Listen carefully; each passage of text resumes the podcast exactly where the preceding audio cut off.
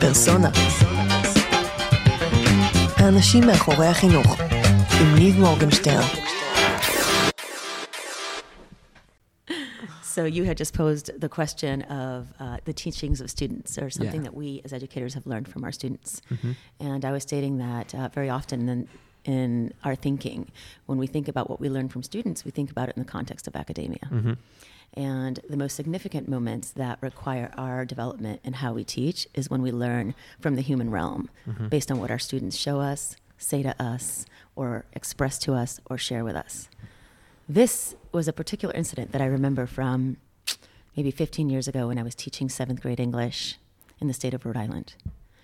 There was a young student that was in the middle of class while we were all doing some project work under the table. And he was kneeling and crouching under the table with a pair of scissors. He was under the radar. No one had really noticed. And I peeked and saw him and walked over. And I said, Hey, what's going on? And I noticed he had hair in the palm of one hand and the scissors in the other. Mm-hmm. I said, You need some help. And he looked at me very embarrassed. He looked at me with eyes full of shame. And he looked at me with the inability to speak. So I climbed under the table and joined him. Wished I could have stayed there with him all day. And uh, asked if that was his own hair. Mhm. And he said it was. And he said that he had been asking his grandmother to take him for a haircut for over three months. And he didn't know where his parents were for Mhm. over a year. Wow.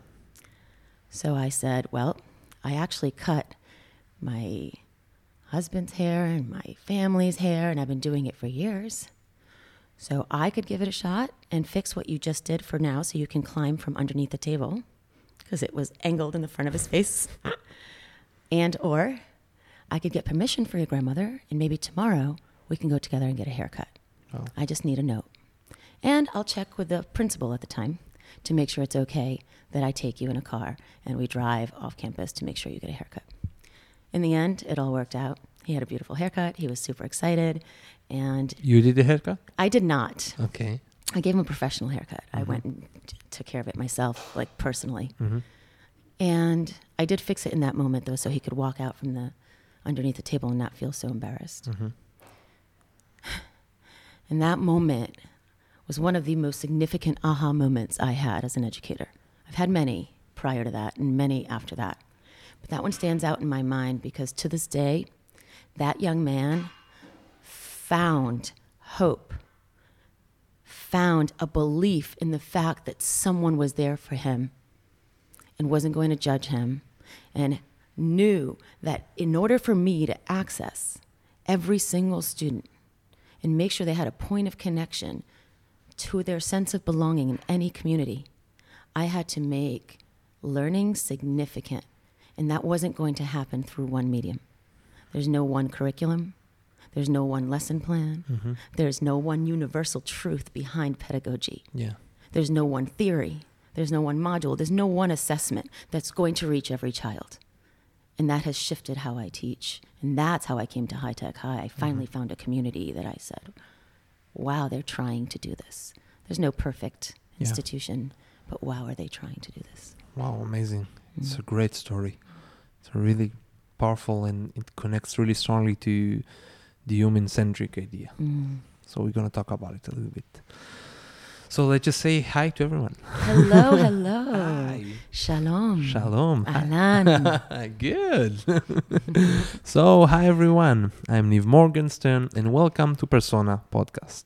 I'm very happy to be here with Adi Kayrouz, right? Say it correctly? Ad- Adi Sukar Kayrouz. Adi Sukar. Kayrouz. Okay, Thank great. you. or Adi here in Adi. Israel. In Israel. Yes. Adi. um, so I am really appreciated you you took the time to be here with me in this uh, early morning time after the long days. Um, so Adi is the High Tech High Graduate School of Education Program Coordinator for MED, yes, for the master degrees in education, right? Yes. And and she, uh, you previously were the dean of students at High Tech High Media Arts. That's correct. Right. So we, I want to speak about it a little Sure. bit, um, and I think it's a great opportunity to say a big thank to Israel High Tech High community, and especially to Yaakov Schneider and Nir Bosco that uh, connected us together to make this meeting, and for the wonderful workshops that you you did yesterday and all all, all of this week. Um, It's been a blessing, yeah, it was amazing. and the people involved have been a blessing. Thank you. Yes. Um, great. So you're doing a lot of things. Um, and I, want to speak about the High Tech Media Arts. Mm. Um, can you tell us a little bit about the school? Certainly. Uh, the school is situated on a campus in Point Loma, San Diego. Okay. It's one of seven schools on that campus and one of 16 schools in our High Tech High network of schools, which is located on four different campuses. High Tech High Media Arts, in particular, uh, can be misleading because of the name Media Arts. We don't have a special focus on media arts per se, uh, it's just a way to delineate one of the high schools from the others. And uh, we serve approximately 400 students 109th, 110th, 111th, and 112th grade, give or take 30 more or less. So each- total, how much? Approximately 400 students. 400 students. That's okay. correct. We have approximately 35 educators. Uh, we, in our administrative leadership team, we have a director, a dean of students, and a college and career advising. And uh, we rely heavily on project-based learning, uh, teamwork, shared leadership, collaboration. We try to diversify our practices and uh, offer opportunities for our staff to access as many different types of professional development opportunities to service a very, very diverse student demographic that mirrors the student age population in San Diego. What does it mean, diverse population? So we have many different uh, ethnic and racial uh, diverse groups that are Mhm. represented in our in our school community. That is that is to speak of students who are just new immigrants or are coming to us from families who are new immigrants. Mm-hmm. Uh, we have students who actually have legal residences in the United States but cross the border from Mexico into Okay. San Diego every single day to come to us. So there are Wow. challenges that we face there. There are students who come from very many different socioeconomic brackets Mm-hmm. and uh, have significant challenges that they come from every day. And so when they enter our our walls and our spaces, uh, they become uh, a community member of a different type of family. And so there's a lot of code switching involved. Mm-hmm. Uh, we have students from uh, different ethnic groups. Uh, And all of them together needs to work as a school, as as, as, a, as a class. As a, all of the above. wow. So there's no real Mhm. there's no real hierarchical difference uh, between the school, uh, the classes, Mhm. the teachers, the administration, the learners, the Yeah. admin, the teachers, the organization. It's a really beautiful thing at High Tech High where all of our design principles are embedded and rooted in all of the levels of function and operation in our organization. So when the students walk into our spaces, Yeah. Um, they're really experiencing Mm-hmm. very similar learning to what our teachers are learning. Okay. Uh, and so our practices live in all of our spaces with all of our students. So diversifying our staff is as important as diversifying our student body. Mm, it, it sounds like a hard work Very difficult. to, work. to do it. Very okay. difficult. work. And what does it mean to be a dean of student? Being a dean of students, uh, in my in my perspective, because there's no one job description for I, don't, I think any person at High Tech High. We are autonomous in our leadership, shared leadership, meaning that we get an opportunity to design based on our aligned principles at High Tech High and our philosophy and our mission. We have the opportunity to design what we need for our community. Okay. So, based on my experience at Media Arts, it meant establishing a foundation to cultivate culture first. Uh, What does it mean, culture first? culture first means you have to understand every single person in your community.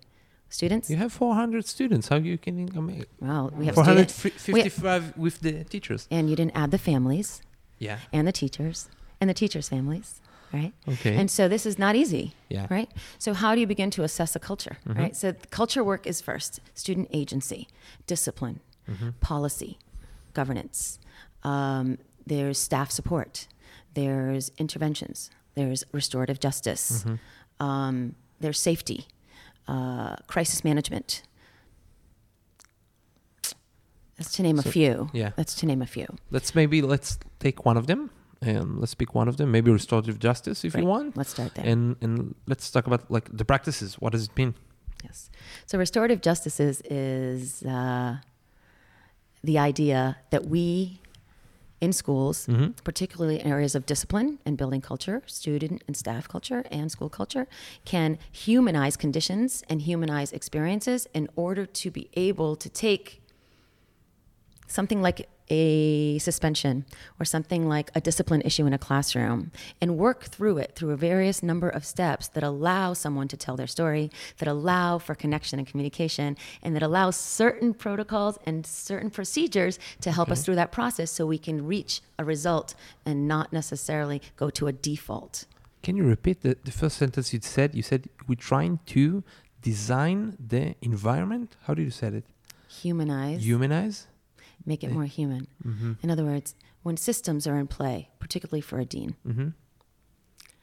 there are certain policies that have to let's Yeah. take discipline Yeah. just discipline there are certain policies that are in place Yeah. if you bring a weapon to school Mm-hmm. you are suspended Okay. if you bring a weapon to school and the weapon is on you it is assumed that you You're are guilty. Okay. not, Ah, not that you're ah, going to use it but you're guilty Okay. no matter how it got there Mhm. that's it right and, and in many cases right traditional cases and Mm-hmm. that's where the investigation begins Okay. so an opportunity Now, to when, when you say a weapon, what do you mean? You mean a knife? let's say a knife or okay. maybe let's say it's just a pair of scissors uh, that you happen to have in under the table. Well, we use No. scissors and stuff all of the Yeah, of time, and we uh, we have a culture of understanding. Mhm. But let's say that it was uh, there was a different intention for the use of that, or something along those lines. So that's a gray area. Um, and uh, not So that this happens very often by Yeah. any means. I'm just using an extreme example. Of course.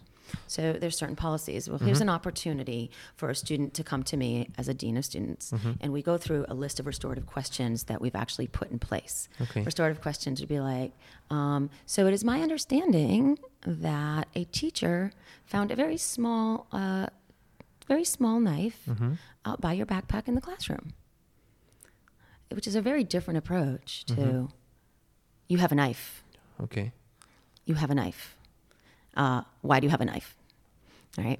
Um, the you have a knife is almost an invitation for resistance and for defensiveness. So, what restorative practices try to do is to allow an individual to feel safe 1st Mhm. by one, validating their position, their, Okay. their reasoning, two, providing an opportunity to connect authentically through communication, Mm-hmm. and three, establish and build a little bit of trust so we can achieve some resolve in understanding how to best find supports, how to best address the steps in the practice, Okay. and who to involve in, in order to do that. Can we do a, a little game? Let's do it. Let's do a game. I'm a student, and uh, I'm a student at your uh, at your school, and I'm um, I was called to you because I hit someone.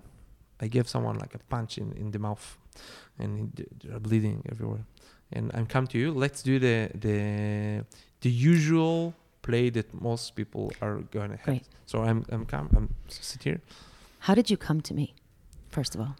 Were you sent n- out? now now you're going to do what you are doing Not today. yet. We're going to set the condition first. Did you come to me because you were sent by a teacher, or did you come to me by yourself? I came to you because I was sent by a teacher. Okay. Someone took me, and so, so let's do first the traditional way. What is the traditional way, right?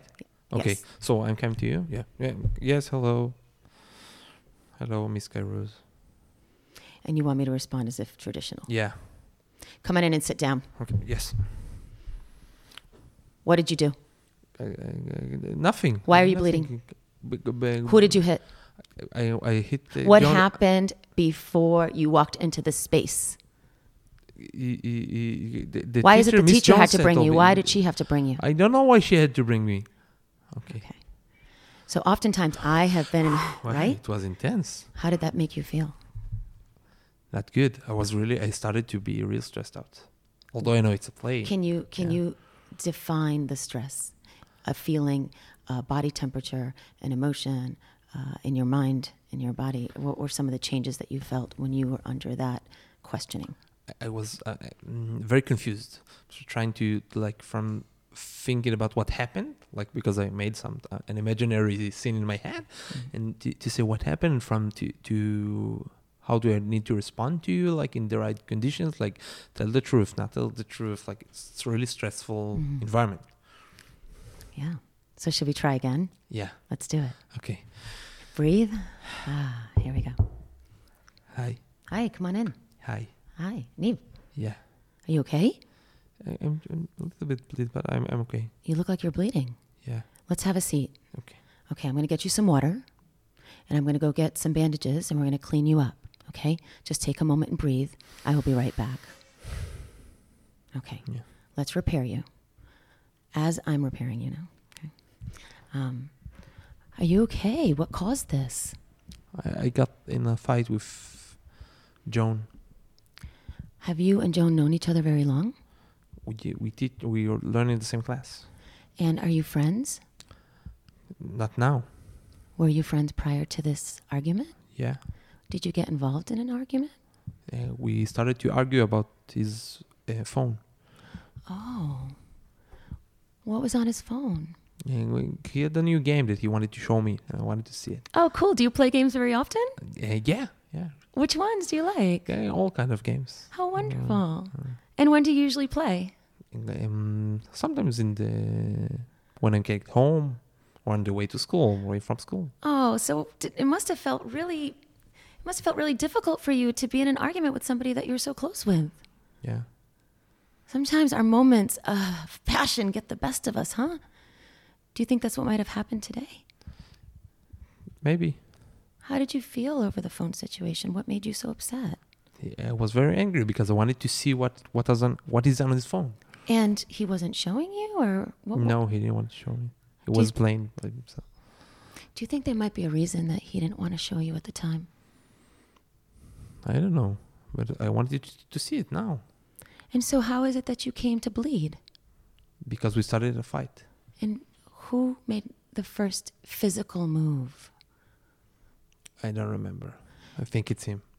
You think it's him. Was he holding his phone when he did that? Yeah, He was. Did he pull the phone away from you? I don't remember. Okay. Did you touch his phone or him in any way at that moment? Do you remember that? I, I really started to feel like a student now. Ah. so maybe we don't need Yeah. to continue. So, what's the difference? Uh, and I invite a lot of listeners here to think about the difference between these two approaches, how we begin to humanize a situation. It's clearly not something that's going to be a quick fix. It's clearly not a solution that we can achieve rapidly. Restorative work and humanizing situations like this, uh, particularly as we think about school culture, is very, very difficult work, and it's work that takes a long time. And it's an investment. And so, not every community has the benefit, the opportunity, and the advantage to be able to invest so much in every single student in this way. Yeah. If we do so proactively, that means if we start engaging conversations in the classroom very early from the first day we meet our students that involve healthy exchange, mm-hmm. that involve a sense of nurture but firmness, that involve an opportunity for students to speak, feel validated Yeah. first, feel a sense of trust and feel a sense of belonging, then we can proactively prevent many situations like this because they will learn new tools on how to communicate with one another. Yeah. We have a lot of practices in place at High Tech High that help to do that. Protocols for critique in academic work or in um, uh, opportunities or spaces where we want to provide feedback to one another. So there's ways to do that with specific language that is kind and that is mm-hmm. helpful, and they're trained actually to do this. How? Through our modeling. We as educators practice the same things in our staff meetings, our professional development, our team meetings, our discipline meetings. And so we, when we engage, we always um, start at our staff meetings with an icebreaker Okay. or an energizer or an appreciation or a sharing of a student highlight or student work. So if I understand you correctly, you say that if I'm as an educator or uh, I think it's even best if I'm a school administrator if, and I want to put this um, kind of effect in motion, right? So if I have like um, the abilities in my school to put someone that is a dean student or a position that is similar that can really learn this artifact and to be like like a master in this uh, this way of speaking because it was very different we didn't po- talk about it, but I think that everyone could feel the difference between the the conversation, and I think that if we would continue the talk, uh, maybe there will be a disciplinary action in the end. That's it's okay, but the the the way that I felt in the conversation, and I'm sure the way that you felt in the conversation was totally different between the first one and the second one. So if I'm trying to like, um, uh, if I want to give our listeners uh, a good um, practical tool to do that, you see, you can start by modeling it with your colleagues, right? Yes. Any Mm. shift in culture or practices always Mhm. begins with the adult community. Okay. And leadership is part of not just guiding staff on how to do this, leadership is part of the process as well and has to engage in the same practices. So, leadership should be modeling Mm-hmm. And engaging. Mm-hmm. Staff should be modeling and engaging. Mhm. And so, if there's opportunities for um, anybody in a community of adults to be involved in like a dilemma, because we know adults don't always get along and Yeah. adults don't always see eye to eye, and sometimes teammates have conflict and issues, Mm-hmm. and uh, grade level teachers in the same cohort have conflicts and issues. Different pedagogical styles, Yeah. different methods, different ways of communicating with students. And students are smart. They play their teachers like parents against Yeah. each other, right? They're no they're no different, right? And so what an opportunity for teachers to be involved to Mm-hmm. work on dilemma consultancies or dilemma issues in restorative ways Yeah. by learning how to uh, facilitate conflict resolution, Mm-hmm. uh, by learning how to do circles, restorative circles, which is an opportunity for everyone to be involved in a conversation based on one particular issue or subject.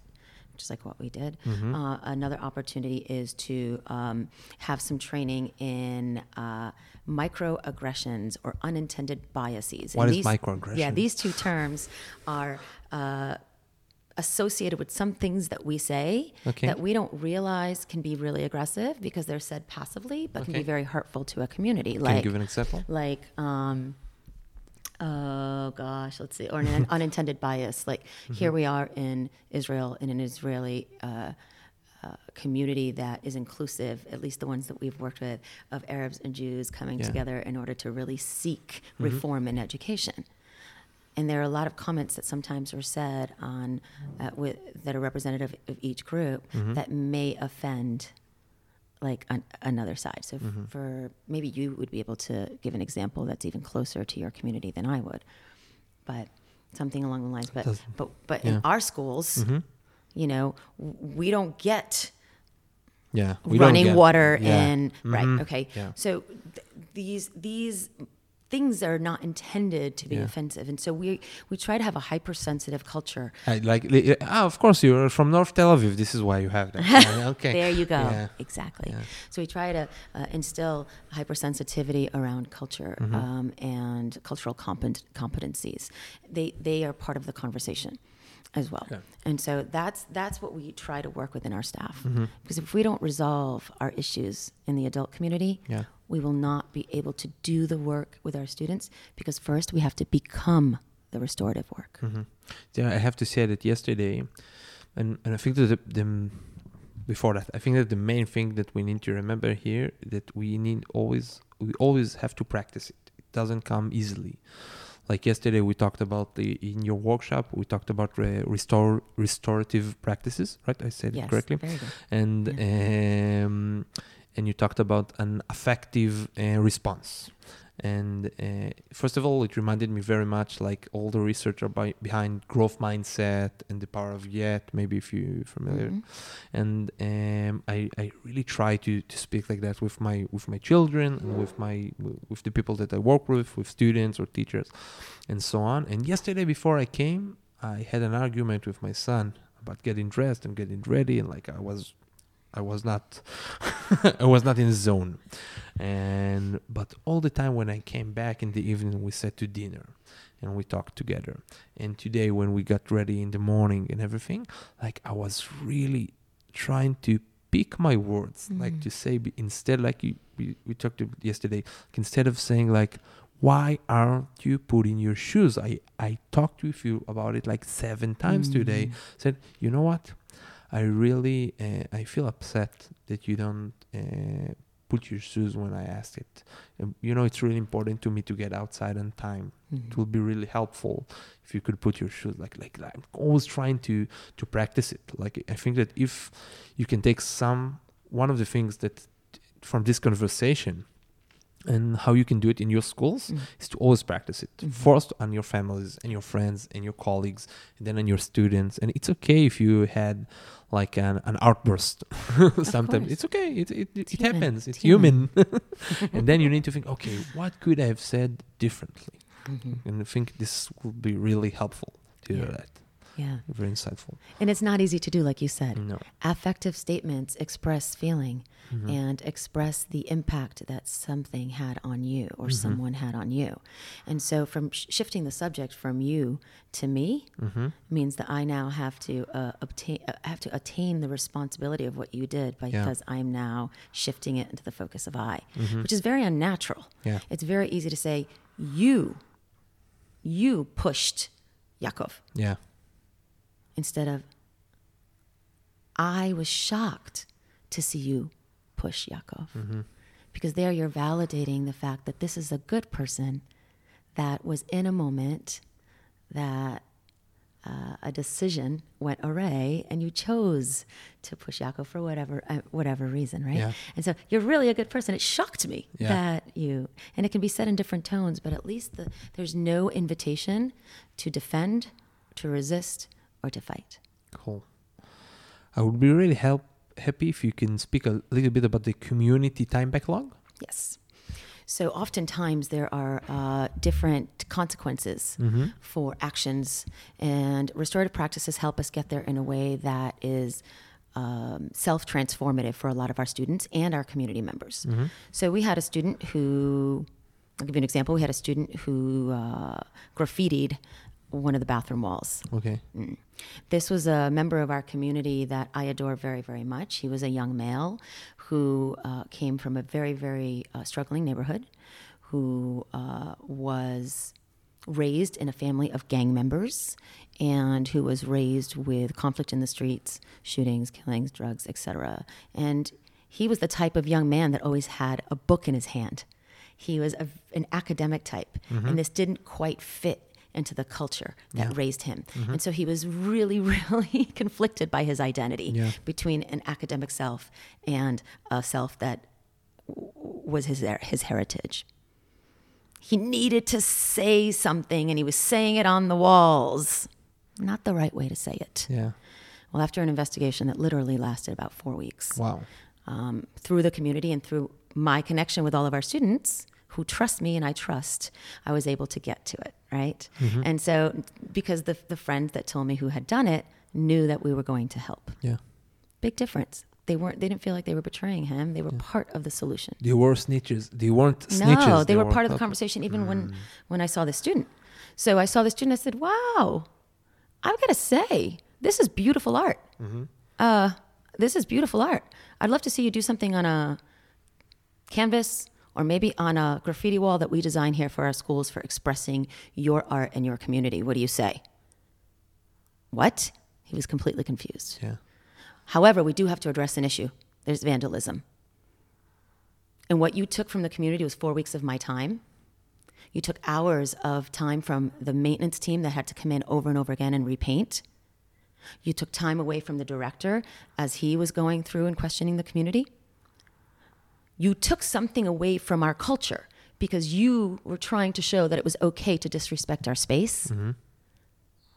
I'm not sure what we can do with this. I don't know if you deserve to be suspended because there's no investigation that we have to do while you're outside of our community. You mm-hmm. need to stay in class. I'm so sorry. I'm so sorry. I'm, I can't believe I did that. I can't believe I betrayed you. You've always believed in me. I'm so sorry. So what are we going to do to fix this?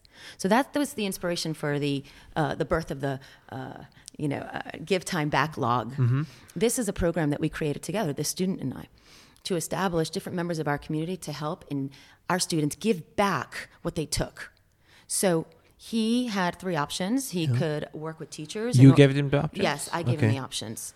Um, I came up with options with the rest of our community, students and teachers, Mm-hmm. up until this point. And the options were to work with our teachers in order to help organize space, uh, in, in order to help planning, in order to help with before and after school tutoring. That was one. Another option was to work with our maintenance team on painting, cleanup, or anything that they did for us in our community, in our building. And the third one was to um, work with the director for one hour a day for three weeks. Wow. Yeah. That Why was not a that was not a, a, popular option. Yeah. He chose to work with maintenance. Now our maintenance team are also this this young man happened to be a young Latino male, Mm-hmm. and most, if not all, of our maintenance team are of the Latino community. What an opportunity for mentorship. Mm-hmm. Yeah. So we decided together that he would have to give back 20 hours. He decided on that as well. He actually offered 15. I added the uh, five. So we had a compromise. And from that time, every day before school for an hour and every day after school for an hour, he would help the maintenance team. He would go to their office. He would hang out with those model men who were uh, empowering him to think about education first. He was giving back to the community by doing jobs that were helping to fix it Yeah. painting, uh, fixing tables, physical work that he actually loved. And uh, every time that he would log in an hour, every five hours, I would have a conversation with him and we would do a check in and check on the progress Yeah. of his mindset. First of all, it sounds amazing because usually most places will go to a, a place like yeah sus- suspension to take a, a, a grade on, on behavioral in the academic degree and so on. Mm-hmm. But I'm trying to understand how can we do this tomorrow in a school that don't, don't have this environment because the things that I that I uh, noticed in that you said, first of all, you have a lot of trust in your community. The students trust you and they help you to get to this specific student. Second of all, he trusted you. Mm-hmm. He said, "You know, you are right." And sometimes we have a connection with our mm-hmm. student that is based on trust. Mm-hmm. Sometimes we have a connection that is uh, based on you know uh, what I'm gonna get it what, with him, what in it for me, and I, I'm trying to imagine myself like if if I will come to tomorrow and a regular I don't know mediocre high school here in Israel, maybe one of the students will tell me. No, I don't want to do any of those stuff. Just suspend me for a couple of days. hmm How how would you reconcile this situation? Well, if I was strongly against, or we as a, a team of teachers, if the teachers were involved and the director was involved, and we all decided that, I'm sure the teachers would have loved a day off once in a while, right? Also, um, from students who are highly problematic in class. Yeah. Um, if we all decided that suspension was not the best option because maybe the home environment wasn't appropriate or wasn't right, Yeah. and they would probably do worse there. Um, there's also the opportunity of having like an in-school suspension. Uh, there's there's a lot of flexibility around our decisions. It's not Okay. black or white. And so if he says suspend me and I don't care and I'm not doing this, then we would take it to the next level. Say, okay, well we can try five hours, or we can. Th- there's opportunities for negotiation. Okay. So there's many different interventions. We have systems in place where students. I knew that student, by the way, who did uh, that I was just talking about, Yeah. that young Latino male for three years prior, which is how we had mm-hmm. established trust, and it took that long. Yeah.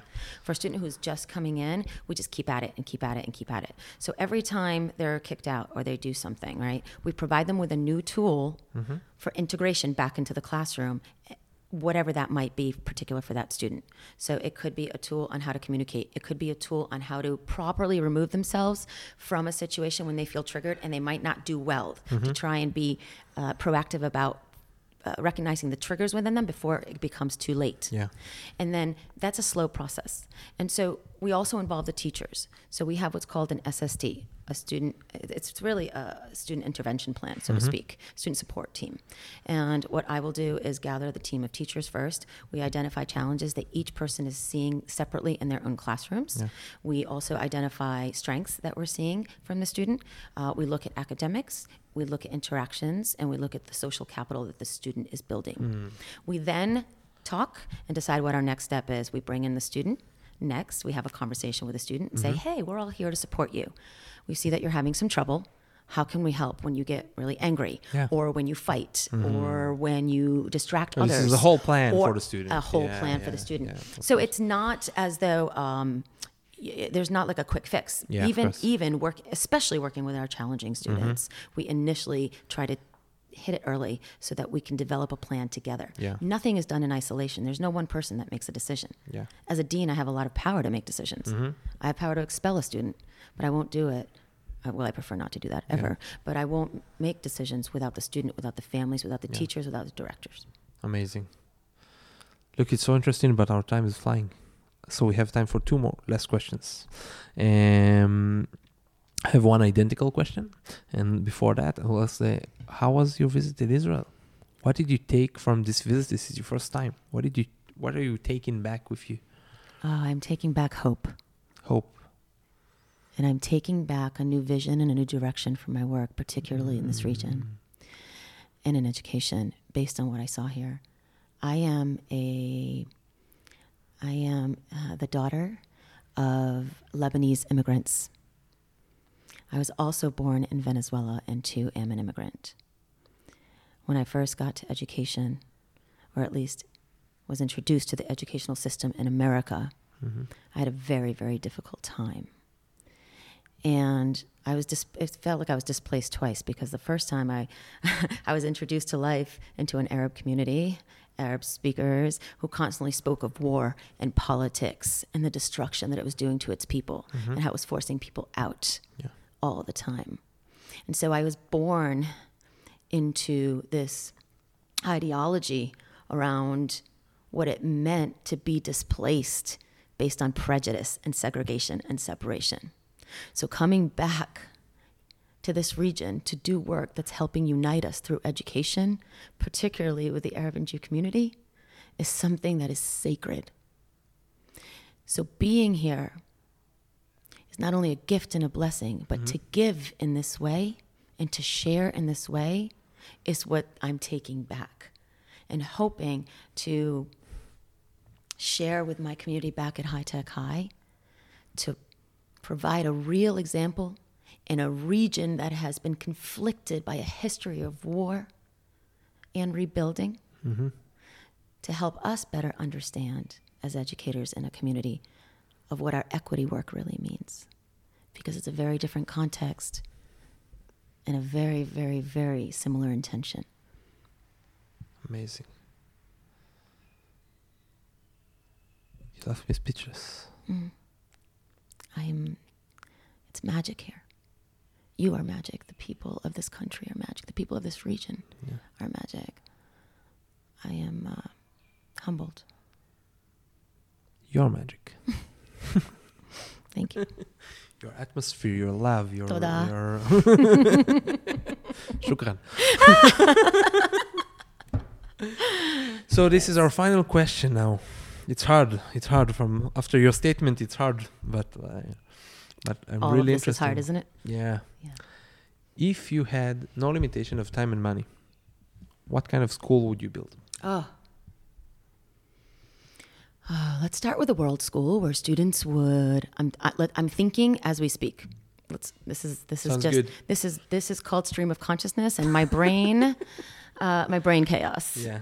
So a world school would be amazing, where we would allow students from all over the world to design curriculums, courses, and systems that worked for them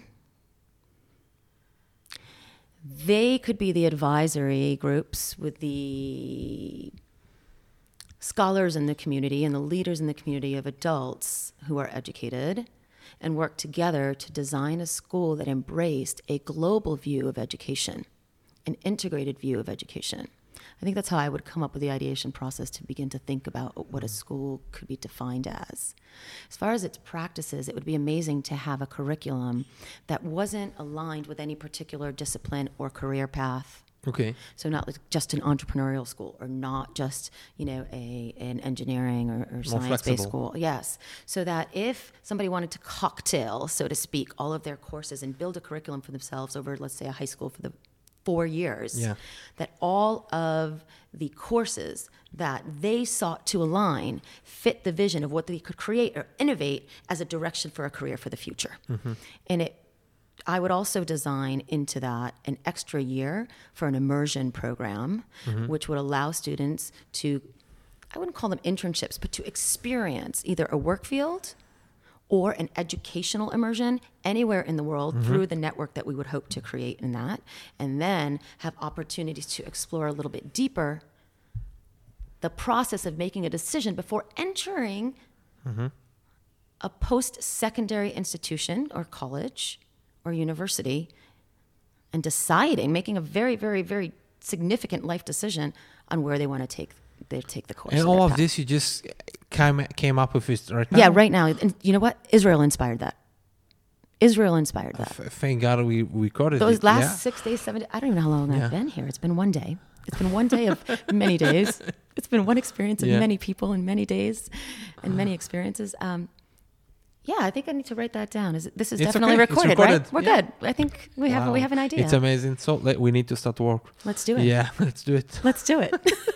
this is design thinking in action right here. Totally. Right. Totally. Well, I did a great workshop yesterday. You need to do it. We'll do.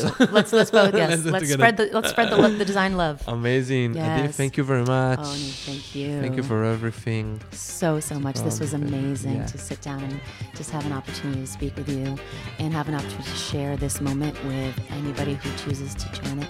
Thank you. Thank you very much.